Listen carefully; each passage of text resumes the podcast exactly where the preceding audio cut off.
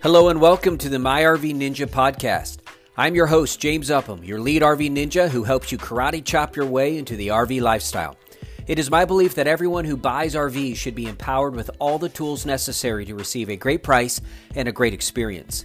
This show provides tips for the RV lifestyle and reveals how RV research, education, and experience can help you buy or sell RVs without being taken advantage of. The most important things in life are relationships, and RVs really can be relationship investments. If you enjoyed today's show, you can find out more at myrvninja.com.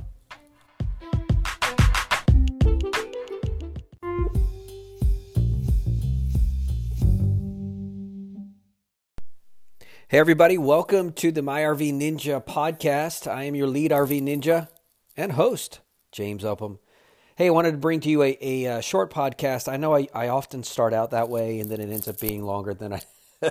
I do that with voicemails too. For any of you who know me, I'll leave a voicemail and I'm realizing, you know, three minutes into this voicemail, maybe I should have ended it a little bit quicker. But uh, today's today's uh, podcast, not podcast, today's podcast um, is is about something um, that is is often an oversight when, especially when it comes to new RVers who are uh, in a new or new to them RV, um, some of the things that I encourage you to do. One one thing in particular that I want to focus on because I've been seeing this a lot uh, on the different Facebook groups with part of our Facebook community and uh, other Facebook groups out there um, is the the issue is taking good pictures. And what I mean by that is not just taking good pictures with your digital camera on your iPhone or your Samsung for uh, some of you who use those phones out there, does anyone not use an iPhone anymore? I don't know, but um, you know, not not the sunset or the sunrise necessarily, and the beautiful mountains and everything else that goes with it. Yes, take tons of those.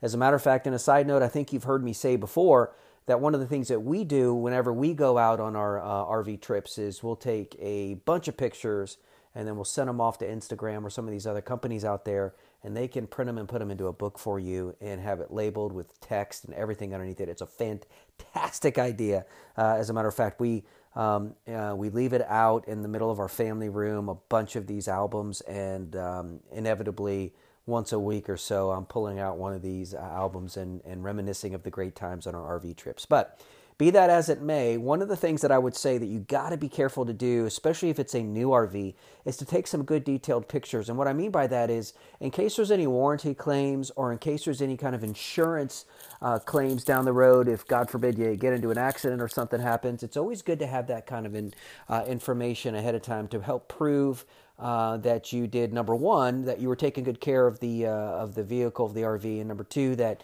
um, you were doing your due diligence by performing all the recommended procedures uh, uh, recommended by the manufacturer. Uh, here's an example. When you when you go inside the RV, it's always good to take pictures of how you received it when you first got it. You know, you brought it home, or you're there at the dealership or at someone's house. Take good pictures.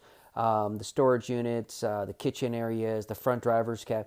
Just just to have. You don't have to go crazy on this, right? But just to have in case, you know, three months down the road, um, there's an issue with the seal somewhere, say on your slide out, and, um, you know, you've got at least additional documentation to show that, um, you know, the it wasn't because of, of, of abuse on your part. It's that there was there was really a defective item. The reason why this is important is because normally you wouldn't have to do that, but here's here's why, and, and I'm hearing this more and more and more.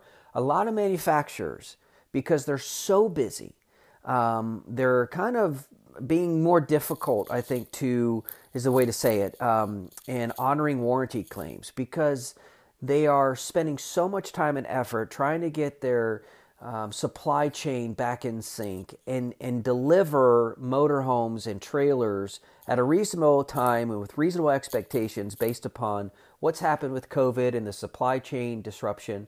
And so they're so far behind. And of course, dealers are getting RVs and they're selling them still, not quite as fast, but just about as fast as they were all of last year, 2020.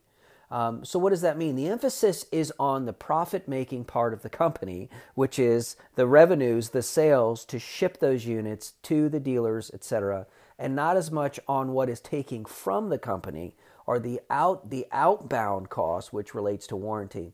Uh, some of that stuff, of course, RV manufacturers can um, um, charged back to say like chassis issues and whatnot. But if it's made by the RV manufacturer, um, I'm just hearing more and more out there that people are having uh, more of a difficult, and dealers are having more of a difficult time getting the parts that they need in a reasonable amount of time, and also where there's been some denials because they're just being more difficult. So I just say that as a word of caution, especially for your newbies out there. Uh, another thing that I would say would be a good thing is to have it documented that you check your seals on your roof. Um, documented. Now, I a lot of these roofs that are out there. Funny enough, it's crazy to think about this, but a lot of the RV manufacturers out there will not encourage you to get on their roof because there's not a lot of strong strength. There's not a lot of strength up there. Um, but a lot of manufacturers will, and and what you got what you got to know is that when you are up on uh, your roof, first of all, make sure that it's going to be able to hold your weight. But secondly, make sure it's not slick or wet. Be very careful up there if you're going to start checking these seals. If you're checking the seals to make sure that your warranties for your roof warranties are all good, uh, that's when you would get your camera out and take some pictures and verify it so that nobody says down the road, well, you know, you, you didn't get up here and no, actually, here's some pictures of it back in June of 2021 or whenever you know that date might be. So um, I would say though, as as an additional side note, just a word of caution: if you are going to do those things on your own, which is fine, I'm a, I'm a do-it-yourselfer as well. Um, but uh, if it's just too much to get up there and it's too dangerous to get up there, which which it can be, then just have your dealer or have it when you get it serviced, um, have them check it for you and and put it down in writing. You know, I think um, Dave Ramsey says if it doesn't happen in writing, it didn't happen, and that that's really true. So, anyway. I hope that helps. It's just a brief broadcast. I, I start to um, go through the different Facebook groups that I'm a part of throughout the week, and it, these are real questions uh, by real RVers or my newbies or people who are looking to get into RVs. And I did see some of this going through, and I've talked to several dealers uh, and dealerships this week. Um, and just kind of you know started asking these types of questions, and that that's the feedback I'm getting. Um, you don't have to do that, but I always like to protect ourselves in case there is an, uh, an insurance or a warranty claim uh, that might help you down the road.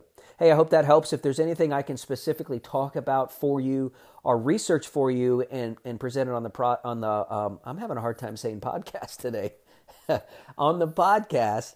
Um, please email me uh, at uh, james at myrvninja.com.